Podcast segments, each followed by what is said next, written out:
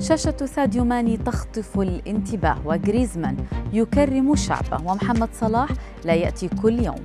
إليكم أبرز أخبار الرياضة في الساعات الأربع والعشرين الماضية في دقيقتين على العربية بودكاست.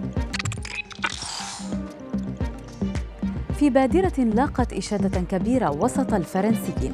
احتفل نجم أتلتيكو مدريد غريزمان بهدفه في شباك كازاخستان بطريقة لطيفة حين رفع قميصه مهديا هدفه من ركلة جزاء إلى ضحايا الهجمات التي تعرضت لها باريس قبل ستة أعوام في نفس التاريخ.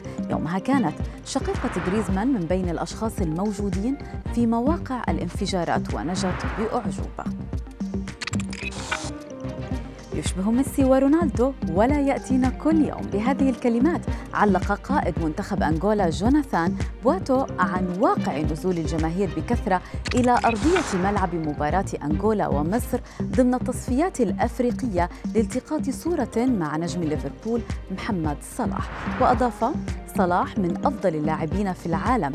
المشجعون كانوا حريصين على الحصول على صورة معه لأنه لاعب من نوعية خاصة. الصداقة فوق كل شيء. هذا ما نلمسه من علاقة نجم باريس سان جيرمان ليونيل ميسي ولاعب أتلتيكو مدريد لويس سواريز.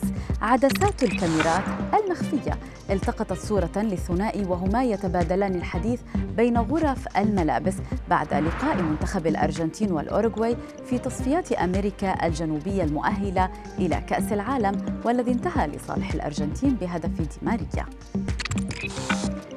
تبادل رواد مواقع التواصل الاجتماعي صورة لنجم ليفربول ساديو ماني وهو يحمل هاتفه المتحرك أثناء وصوله إلى ملعب أنفيلد في إحدى المباريات. المتابعون الفضوليون ركزوا على الشاشة ليجدوا بأنها متهالكة.